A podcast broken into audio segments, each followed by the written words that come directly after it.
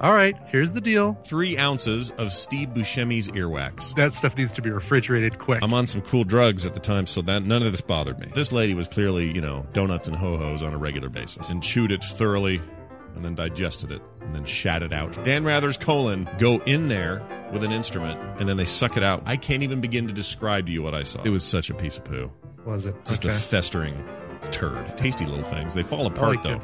Just due Right. to time, you get some yellowing. And then she says, Please don't stop. Maybe I'm more feminine than I'd like to admit or realize. so you were so, but you were aware of everything going on. Oh, totally, totally. This whole thing, like from feeling good to getting the thing out, less than like seven minutes. I'll be taking this here, bunny. Play some craps together. No, no, no, no, no, no, no. Back up. And John Madden will eat a six-legged turkey. Porn star or whatever. Dribble stuff on his chest. Because it's got so much irony in it, it's almost painful. And that ends today's TMS Theater.